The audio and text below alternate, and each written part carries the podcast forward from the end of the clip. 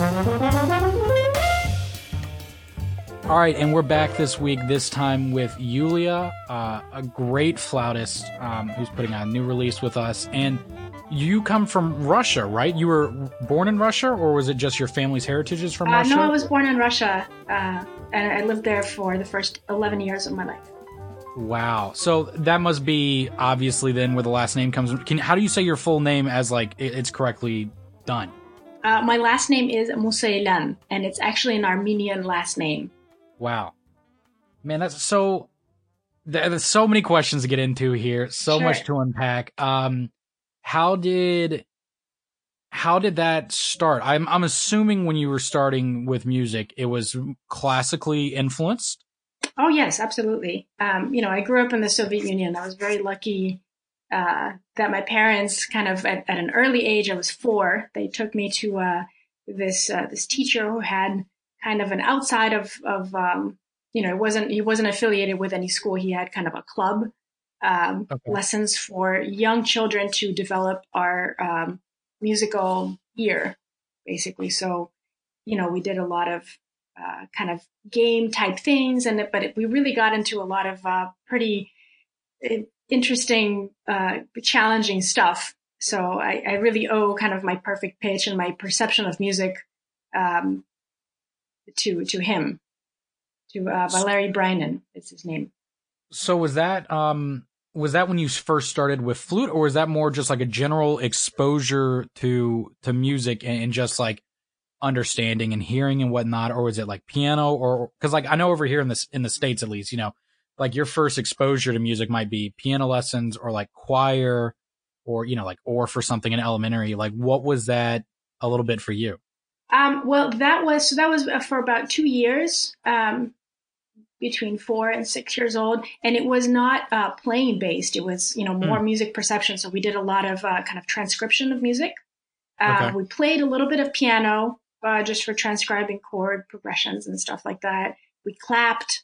Uh, you know, we listened to music, but but it was mostly really kind of the theoretical background to you know he kind of made it a, a fun way of us to really absorb all of that. So it was, uh, it was, I think it was quite different from uh, the way kids are exposed to music in the States, you know, the first exposure, because it was much more kind of in depth, um, the, you know, the theoretical part of it. So when did flute come into the picture? Um, well, then I auditioned for um, the Gnessin School, which is a professional music school. It's like a K through Okay. 12, um, you know, one of the two kind of main uh, music schools in Moscow. Um, and you had to pick an instrument. And uh, my choices were flute, violin, and piano. You know, so when you're six or seven years old, you kind of, you know, logic is very interesting, I think, at that age, especially. So I thought, well, um, everyone had to play piano anyway. So I said, I'm going to get to play piano anyway. Um, and then I thought violin was uh, too difficult. And so that, so my choice kind of uh, fell upon the flute. You know, of course, I thought, oh, you know, violin is difficult and flute must be easy. Right, right. Of course, that's very- not really the case, but yeah, uh, yeah, yeah. that was my thinking.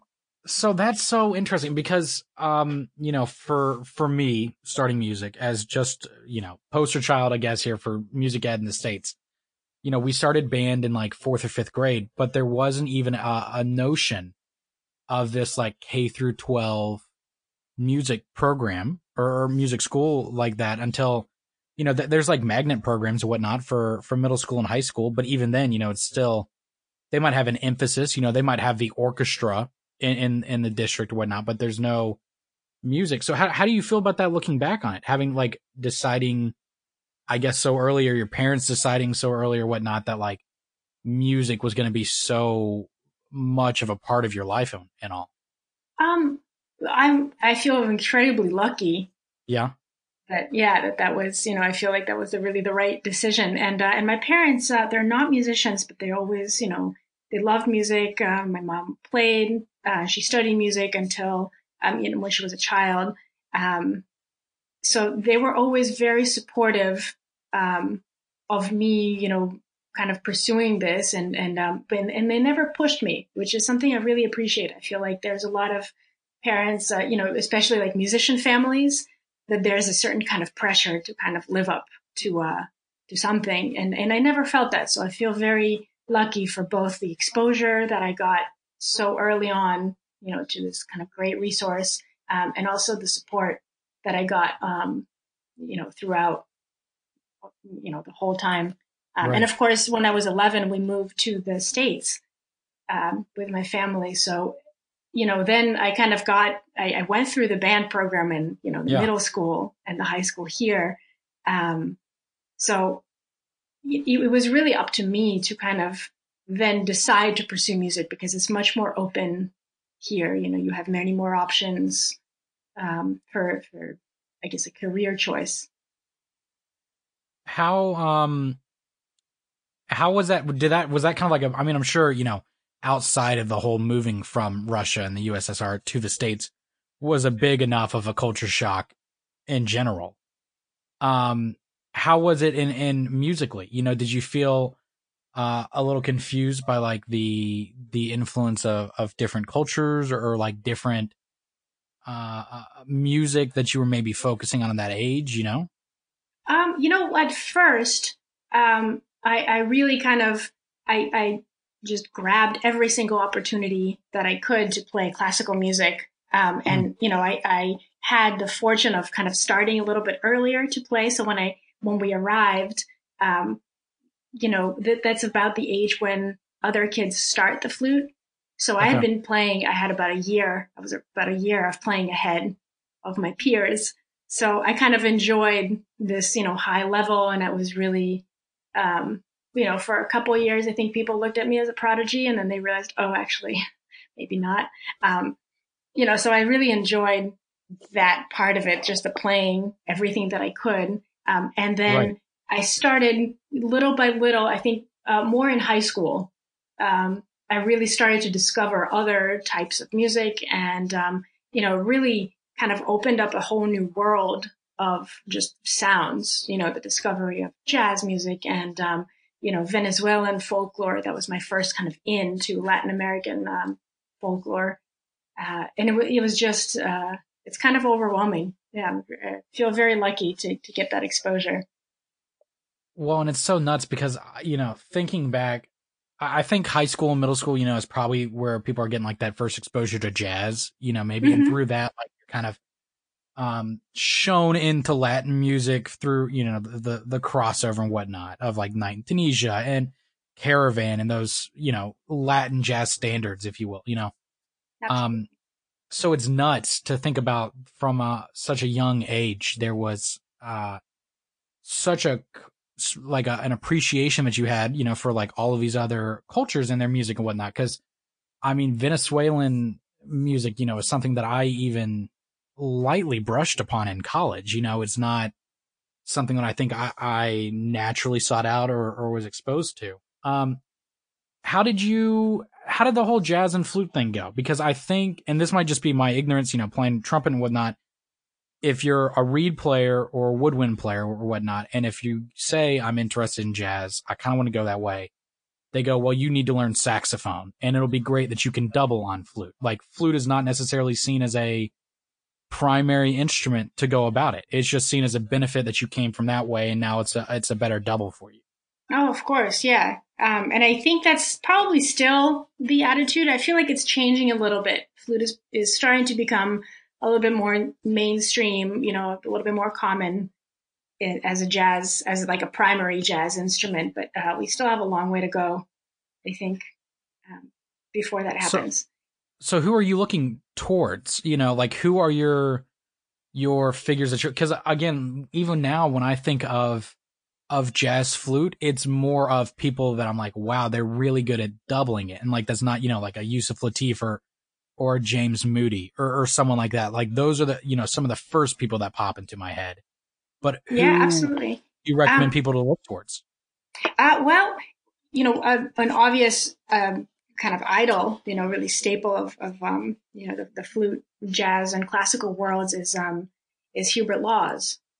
Hmm. You know, really, uh, you know, played in the New York Philharmonic and and also a fantastic jazz player. Um, just kind of he he's able to um, you know to kind of marry these worlds of um, you know, something that's a little bit taboo for uh, traditional classical musicians, which is improvisation. This idea of like playing something that you know, instant composition, something that's not on the page, and yeah. and and somehow creating that in the moment. A lot of uh, classical musicians have that fear, and he was the you know, to me, he's kind of the first flutist to to do that on such a high level, both both worlds, you know, the classical and the jazz. Um, so he's definitely an, an idol. Um, but I would have to say, I kind of have to confess, I, I, um, I didn't listen to that many jazz flutists when I kind of started improvising and started discovering jazz. Um, sure. I, I feel like, um, when I started, I actually looked to other instruments and, and, um, tried to kind of get away from the, you know, the, the cliches on our instrument. You know, there's always those licks that we play that right, are just right. kind of to the instrument. So I listened to, um, um, a lot of, yeah, I, a lot of Joe Henderson. Okay. Uh, I, I listened to lots of Woody Shaw, all those licks. Um, let's see, JJ Johnson, you know, so I tried to kind of, uh, it, vary up the instruments that I listen to, you know, right. even the, like the wind instruments. You know, so it was like trombone, trumpet, saxophone to try to stay away from the very fluty things because I thought, okay, well, I play flute, but that doesn't mean I always have to play, uh, you know, what is expected. Right. Now, when you, you kind of brushed upon it a little bit, the, the, the stigmas, if you will, you know, of like classical musicians versus jazz musicians and this concept of like improvisation. Um, how were you uh, like viewed on that by your peers? Because in my perception, and when often a lot of like classical uh, musicians first start talking about improvisation, it's generally more how it applies to like um, more modern compositions or uh, atonal compositions and like collective improvisation in, in, in that manner. Um, did you find it difficult to kind of feel like you were fitting in, or or was that you know, when you got to the college level and when you got to, to get past grade school and whatnot, were you welcomed into it? Like, how was that for you? You know, I think actually the, the, at least in high school, kind of the, the musicians world is, yeah. um, it's, it's such a, it's like a very special bond that, that you form with other, uh, I don't want to say misfits because we're not misfits, you know, but other high school kids and high school yeah, has its yeah, own kind of things, you know. So, um, to be able to share um, like a musical experience, whether it's classical or jazz. And I was able, I was really lucky enough to just do all the possible music uh, groups in in my high school, which is really had a really great musical uh, music program, performing arts program. Um, so I I felt like that actually was a way to to fit in, you know, to really try things. Um, and then when I got to college and I went to um, I went to Manhattan School of Music, and uh, of course, in that day they didn't have uh, a jazz flute major, so I applied for classical flute major. I went through all of those stages, um, and then the first thing I did when I got there is um, I marched right up to uh, to the, the, the jazz department office, and I kind of introduced myself, and um, and and I said, well, I want to you know play in the combos, and I want to audition I want to take some jazz history classes, improv classes. I want to see what I can do. You know, what, what can I do? And there was a little bit of pushback, I think. You know, they were like, well, okay, all right, uh, I, go ahead and audition. And, and I did. And I played in the combos and I took some improv classes and, and, uh, jazz history and whatnot. Um, so it was a really nice experience. It, you know, it, it took a little bit of pushing in the beginning um, yeah. But I felt that that that was actually the only thing is that it was pretty separate from my classical music degree that I was pursuing at the same right. time. You know, so it was like uh, I did all my examinations are all classical. It was pretty um, kind of narrow track. Um, but I will say that I was very lucky that um, my my flute teacher, my private uh, studio flute teacher, Maria Martin, uh, has was so uh, supportive the whole time, you know, and, and she really understands that it's all about the music. You know, it doesn't matter the type of music, it's still music. Right, so it's, right. it's, a, it's a form of expression. So it's really, uh, feeling pretty lucky so far. No, I mean, that's great. You know, I think there's, there's sadly a, uh, some caution that that might rightfully have come to you know where people are coming up that, uh j- people studying quote unquote jazz or whatever in school because I think there's some notion that like if you want to do anything pop related or whatever like that's what you go check out you know? And but you're you're right. At the end of the day you know what like what are we? Like I'm a trumpet player. You're you're a flautist like you know and, and so much more than that. It's just music. You know there's music you want to play there's music you don't want to play. Like why lock yourself into one set of rules, you know? Exactly. And I think so, even more so now that we kind of have to uh, make our careers as musicians, as freelancers, you know, because there's not, it's not like you're going to have uh, audition for an orchestra and just play in that, you know, very, very few are kind of lucky enough to do that. And then, you know, it's still, it's, it's a really risky kind of choice and it's a very narrow, very focused kind of um, path. Um, but I feel like there's a lot more blurred lines between the genres, between the styles, and even classical musicians have to really kind of get their improv chops up. You know, have to be ready to be flexible with things. Right. And I think that's one of the most interesting things about the the status of music today, you know, and which, which kind of brings me to the next question of this release you have coming up. Uh comes out June 19th. Yeah. You know, and I know that you did a master's in performance and composition, I think. Um, how has all this influenced you? Because to me, it's so interesting, like YouTube and the technology that's available now. And it feels like all of these composers and, uh, uh, performers are so more like aware of other cultures and how that music is. And you find a lot of people, you know, finding these interests, whether it's in Armenian music or whether it's, you know, Bela Bartok or, or Japanese culture or whatnot, and then expressing that in their music. So how have you done that? You know, having checked out various genres, being born in the USSR and, and now coming to the States, like how has all of that influenced your writing and, you know, can you find that on this, this album that you're putting out? You know, I know that's like a large question, but yeah, uh, sure. Yeah. Um, let me let me try to unpack that a little yeah, bit. And, yeah, and, yeah. Um, so let's see. I so I think in in the end, I feel like it's it's so hard for me to define, you know, a genre of my music of my compositions, just you know, simply because they are. Um, uh, they're so impacted by all these this music that I've been kind of discovering along the way through the years over the journeys. Um, and, you know, YouTube and technology has definitely been, um, you know, pretty helpful in that. Um, I think I started a little bit, you know, earlier before, um, you know, before YouTube and all of this became so, uh, you know, kind of gave us, gave us all of this, uh, different music kind of on, on a silver platter. You know, we have this like sensory overload of all of these, all right. this amazing music that we can now explore that, you know, before you would have had to like go to Armenia and, and uh, you know, study with a duduk master to be able to kind of hear that music. Now, um, you can just kind of go online and, you know, Google it. Um, so I, to, to take it back, I'm going to try to compartmentalize it because on this release on, Unsaid, I have a few compositions that are influenced by, um, Armenian folk music, which is something that, uh, I when I was in, still in college in my undergrad, I started to get really interested in um, in my Armenian heritage. Um, I started learning the language, and I and I had these CDs of you know I just started kind of grabbing any any the uh, Armenian folk uh, music CD that I could, and I transcribed a lot of them.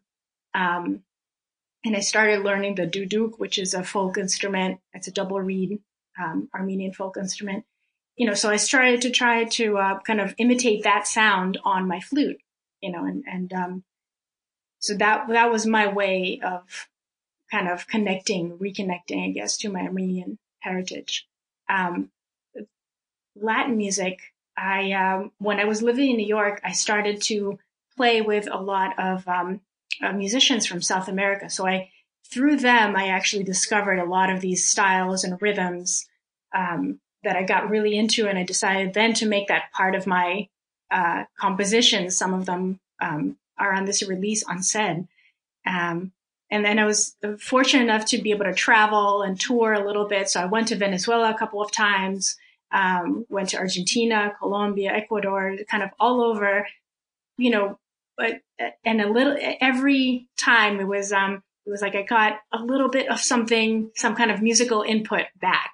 So all of those inputs then, you know, kind of found their way into my compositions. I don't, I don't think it was a, that much of a conscious thing, but it was, you know, something that you, that I kept playing in other groups and it just kind of seeped into my subconscious. Sure. So, um, yeah, I think that's kind of, that, that's kind of the way I, um, I, I connected through that. So all of these influences, and then also Russian um, folk music and, and Ukrainian folk song, all of those, you know, tunes that I kind of liked, and I like to play with them a little bit, change a lot of things around, a lot. Um, you know, throw some odd meters in there, um, and all of the all of that stuff found its way um, onto this new record. So, you know, you kind of touched a little bit on this, which I think a lot of people would feel the same with you is that whereas, you know, YouTube is YouTube and Spotify and, and all of that stuff is like a blessing and it's amazing what you're able to find with all of these resources. It's extremely overwhelming, you know, and I think something that we hear a lot from educators, um, everywhere you go is that they find students are not diving maybe as deep into specific things as much as they had been, you know, when you didn't have those resources and it wasn't as easily accessible to go from, you know, Joe Henderson to, to Duke Ellington to late miles to, you know, R and B to whatever. Mm-hmm. What advice do you have for your students now while you're teaching? Like, how do you help them go through all of that, you know, and, and, and find some specificity and not get overwhelmed and just, you know, focus on it bit by bit? Oh, you know, I wish I had a kind of a simple answer to that. Um, because we're kind of living in this, this age of short attention spans. Yeah. Or, you know, in general, not just in music, just overall. Um, and, and I think that's what kind of separates the serious musicians, serious music students from anyone else who's just kind of enjoying music, uh, you know, surface is our ability to, um, uh, and our desire to kind of dive further in. So, uh, you know, when I, with my students, I think the, the, the main thing that we talk about is how we perceive music, you know, how we kind of unpack all of, um, all of the elements of the things that we listen to. You know, so I would take kind of one or two things and then just listen in layers, try to unpack each layer as, as it is. Um, and it, I think for a serious music student, that is the most fascinating way to kind of internalize something rather than listening to hours and hours and hours of, you know, one specific style. Yeah. I would say it's, you know, limit it to a few, you know, kind of musical samples and, but then dive further in, you know, dig a little bit deeper.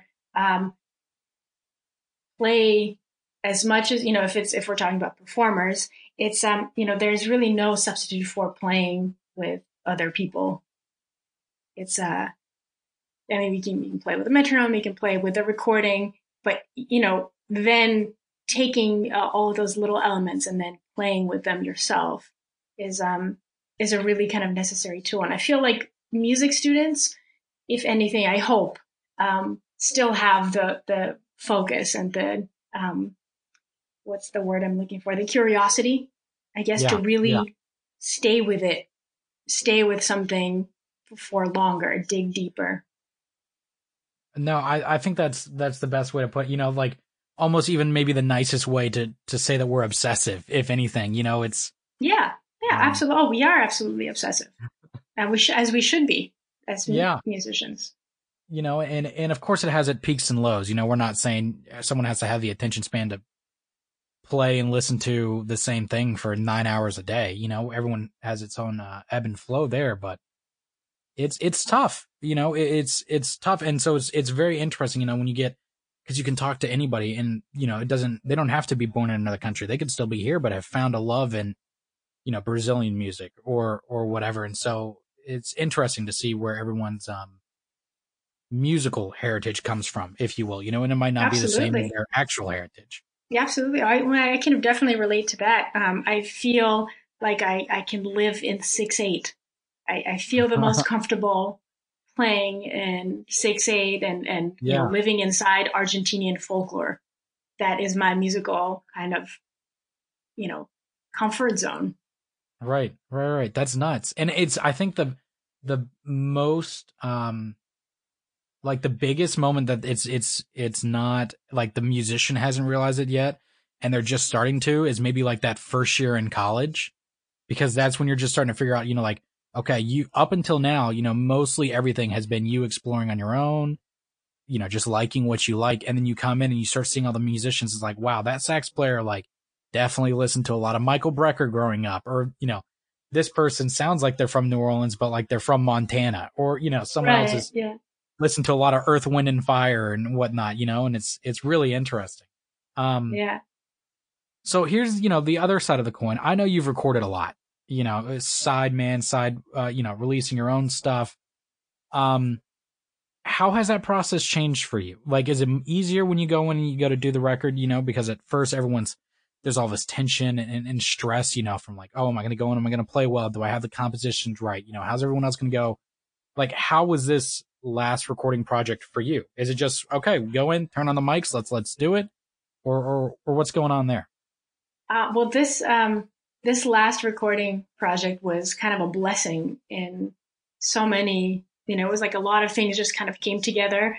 Um, you know, usually when you go into the studio, uh, in my past experience, I've never had more than like a day and a half in okay. a studio. So you can, you kind of go in and you just boom, boom, boom, a couple of takes and that's it. So it's, um, it's kind of like a high paced, high stress environment, not stress, but it's, um, it's like a high focus, um, there's a, there's a certain limit, I think, to the sound what you can do creatively when you're really thinking about the time and and, and all those things. Um, but for this last recording, um, I um, I was awarded a, a, a residence a recording residency grant by um, by Berklee College of Music, where uh, which is where I teach, um, and it's it allowed uh, us, the quartet, and our sound engineer to go up to uh, Guilford Sound, which is at just state of the art recording studio up in Guilford, Vermont. Um, and it's beautiful too. It's a really beautiful place. And uh, we stayed at a house that belongs to the studio um, for a week, and we had um, five days in in the studio. You know, actually six days, but five days. You know, recording different material. So it was this luxury of time that I've never ever experienced, and I don't think any of my colleagues actually also have. You know, so it was this Wow. Um, yeah, it was a really special experience because it actually kind of, first of all, we recorded enough material for two CDs. So, right. you know, we've got this unsaid, my quartet, and then I also have a, a tango jazz project. So, we, you know, we were able to really just kind of record a lot of material, um, in, in that time, but we also could work a little bit on, you know, experiment with things, you know, which is something that I feel if you're pressed for time in a recording situations, you don't take as many risks as you do in say a live performance because sure. you, you know, you're thinking, okay, I only have this one take and I better not blow it. Um, you know, so you kind of, there's a little bit of a, they're a little bit muted everything, you know, the solos, the, the improvs. I feel like we were able to get beyond that. Um, because of the luxury of time in, uh, for this recording. Yeah, yeah so that, I mean, that was pretty cool. I, I agree, you know, because I think personally, I, and I've always been pretty open about this, some of my favorite records are live ones, you know, and whether that's because of here in the room or, you know, like you say, you don't have that option of taking another take or you don't feel like you have to play within a, within a box, you know, because you only have a take. Um, but, you know, to kind of play devil's advocate, did you find having that much time made it a little bit more difficult? Because I, you know, personally, I would think having that much time to like sit with my thoughts and, and hear the recordings over and over again, you know, I would run the risk of over analyzing things and getting a little too like, oh no, that wasn't a take. That wasn't a take. You know, that wasn't a take and just like beating yourself up that way. Cause listening to yourself play, I don't know about for you, but it's not an easy thing for me by any means. It's so, always a painful experience. Yeah. Yeah, yeah. It's a necessary but painful experience. Absolutely. Um, I think we were able to avoid that, you know, that kind of pain because I actually had, uh, you know, so many, so much material to record. Um, you know, we, um, so we, we actually recorded 25 different tunes over okay. the week, which is, yeah, it's a lot. it's a yeah, lot of music. Yeah, yeah. yeah. Um, and then 14 of those are, you know, are on, on set on this new release that I have. So it's, it's a lot of music. And, um, I tried to, the first couple of days, I listened to the takes, you know, in the evening just to see if, if you know, if there's like one I could live with. and, right, uh, right. um, but then as we kind of got into it, I actually kind of stopped listen, you know, it was just a lot of material to listen to. And, you know, after a while, um, you have to kind of give your ears a little bit of a break. That was the right. only thing that was a little bit difficult just because it was like so much uh, like output, output, output playing every day. Like a, it really, a, a, lot of sound all the time. And I felt like at the end of it all, my ears needed a little bit of a, just a break. It was like sensory Absolutely. overload. Yeah, yeah, like a you know a mental reset and, and, prep for day two. You know, and that's you know okay that makes that makes more sense. You know that that because it's not like you're going in there and you know taking 23 takes of there's no greater love or something. You know, there's right. No, no, no. And we actually did just a few takes of each tune, yeah. so it wasn't you know it wasn't um overwhelming in that sense, which is which is great. I feel I think that's a danger. You know, usually when you really kind of say, oh, okay, let's just do one more take. And then you end up with like eight takes, right. something that you have to listen to it all. Yeah. So now you've done uh, a couple of projects that we talked about. You know, this past recording was different. You know, you had all that time in the recording studio. How have you learned, um, and, and your process has evolved, you know, with everything after the recording date? Because I think so many younger musicians and musicians that might not be, um, as experienced in recording, you know, everything's built up to that recording date and they kind of forget about the push afterwards, you know, the publicity and the, and the promoting of the album and, and the booking of the tours and all of that life. Like, how has that changed for you? What have you learned from it? And, you know, even if so, what are some things that you hope you do maybe a little different next time? Um, that's a that's a great que- great few questions. Let me let me try to yeah yeah, uh, yeah, yeah. go go in order. Um, you know, so one thing is that's always been really difficult for me is just you know listening, like you, when you record something, it's kind of like, you know, this is going to sound like a really crude uh, analogy, but it, it's like giving, giving birth, right? You have this, this, you kind of got rid of, you got this, this, uh, communication out. You got all those yeah. tunes out and then, um, and then it's like, okay, I'm done, but it's, it's actually just the beginning. And, uh, it's always been really difficult for me to listen back to what I you know, record it and then listen to all the takes and pick that and then, you know, work on the mix. Um, and I've actually found that in this, re- this recording, uh, this experience, I'm so happy with, um, the way things turned out. You know, partly I think because, you know, we, of, uh, of a really special group of musicians involved in the project. Um, that definitely, you know, it's, it's a great kind of very rewarding experience. Um, and so it was, it was actually kind of cool to listen back to some of these takes and like, oh, I didn't remember, you know, we, we yeah. did that. All right, nice, cool. Um, so it was, it was, um, you know, still hard work, but I'm, I'm really happy with the end result. Um, and in terms of, uh, publicity and, and all of these things, I'm, I'm, you know, very thankful to Outside Music to kind of, for, for guiding me through this process, which is something that as musicians, we're not really equipped to, to do all that much because it, you know, it was never really up to us before. Yeah. You know, but now it's, we really have to kind of book our tours and do all of this stuff and, and promote ourselves and do the social media stuff. Um, so it's, it's been kind of a sharp, uh, learning curve, I would say, but, um, but definitely all good. Uh, the, the tour thing, the organizing, um, has been kind of, uh, hindered by, you know, this whole yeah. crazy situation we're living in. So, um, I'm, you know, we'll, we'll, just kind of see what happens with that. I, I think I've really had to, um, kind of adapt to this. You know, we did actually a, a, a quartet concert that was live streamed. You know, so it was like a pre-release right, CD, right, right. uh, CD concert. Um, and and I think that might be, you know, we'll probably do another one um, close to the release date of uh, to, to June nineteenth. Um, and I think that's that's going to be kind of for a while the way to deliver live music to people. Um, even though there's no real substitute to having a live audience and playing for a live audience, you know, we talked Absolutely. about kind of this difference, this energy that a live audience kind of gives back to the performer.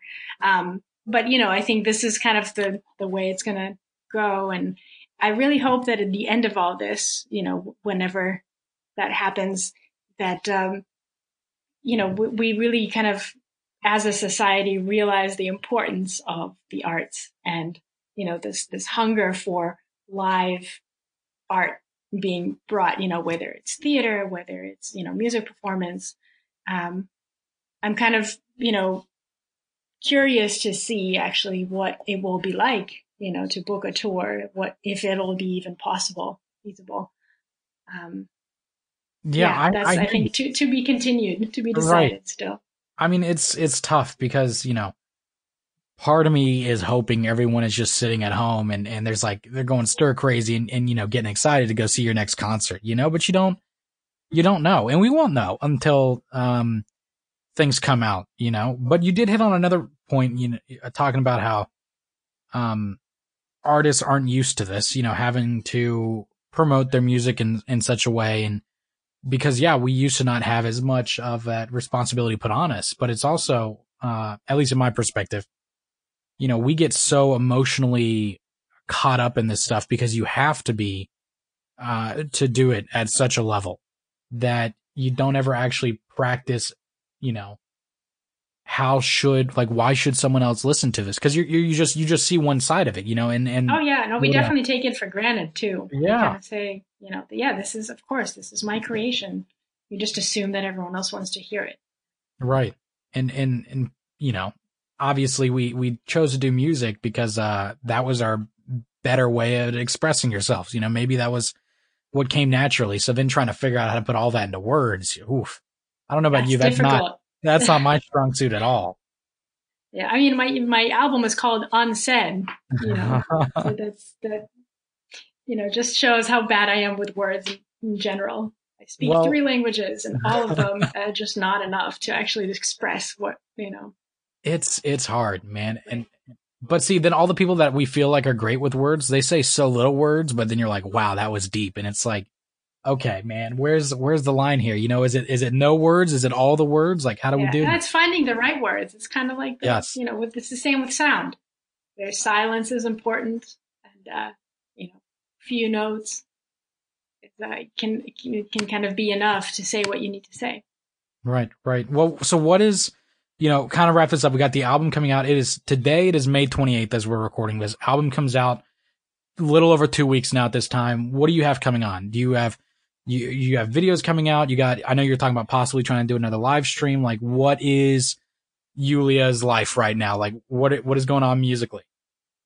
Um, you know, I've been playing a lot at home, actually recording some uh, videos of, of, you know, music uh, that I've been wanting to, to do for a long time. Um, so I've been actually recording more at home and recording some videos and, and um, you know, some Argentinian folklore and some other stuff.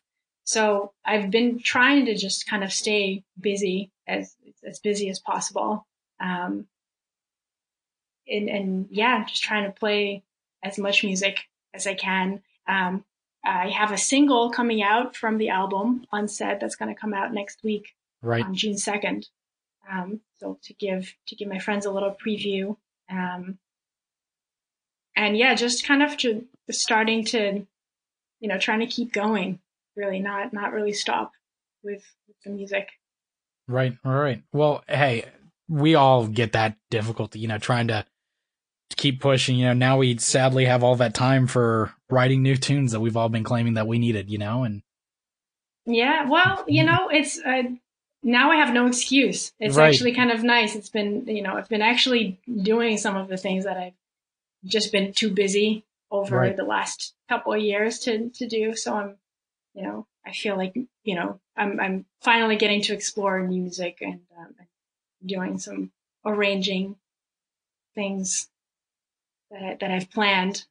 Right. Um, right. I'll have to just learn how to promote them when I'm you know when I'm done with them. But that's that's another uh, that's for another conversation. Hey, well, look, I know we're excited for the for the album to come out. It's coming out June nineteenth. Uh, single next Tuesday on all digital Spotify, iTunes, uh, Napster. Is that still a thing? I don't know if people are using Naps, you know, whatever. But it, it's out everywhere. Um, thank you again for coming on, Yulia, and Thank uh, you so much. glad it's coming to fruition.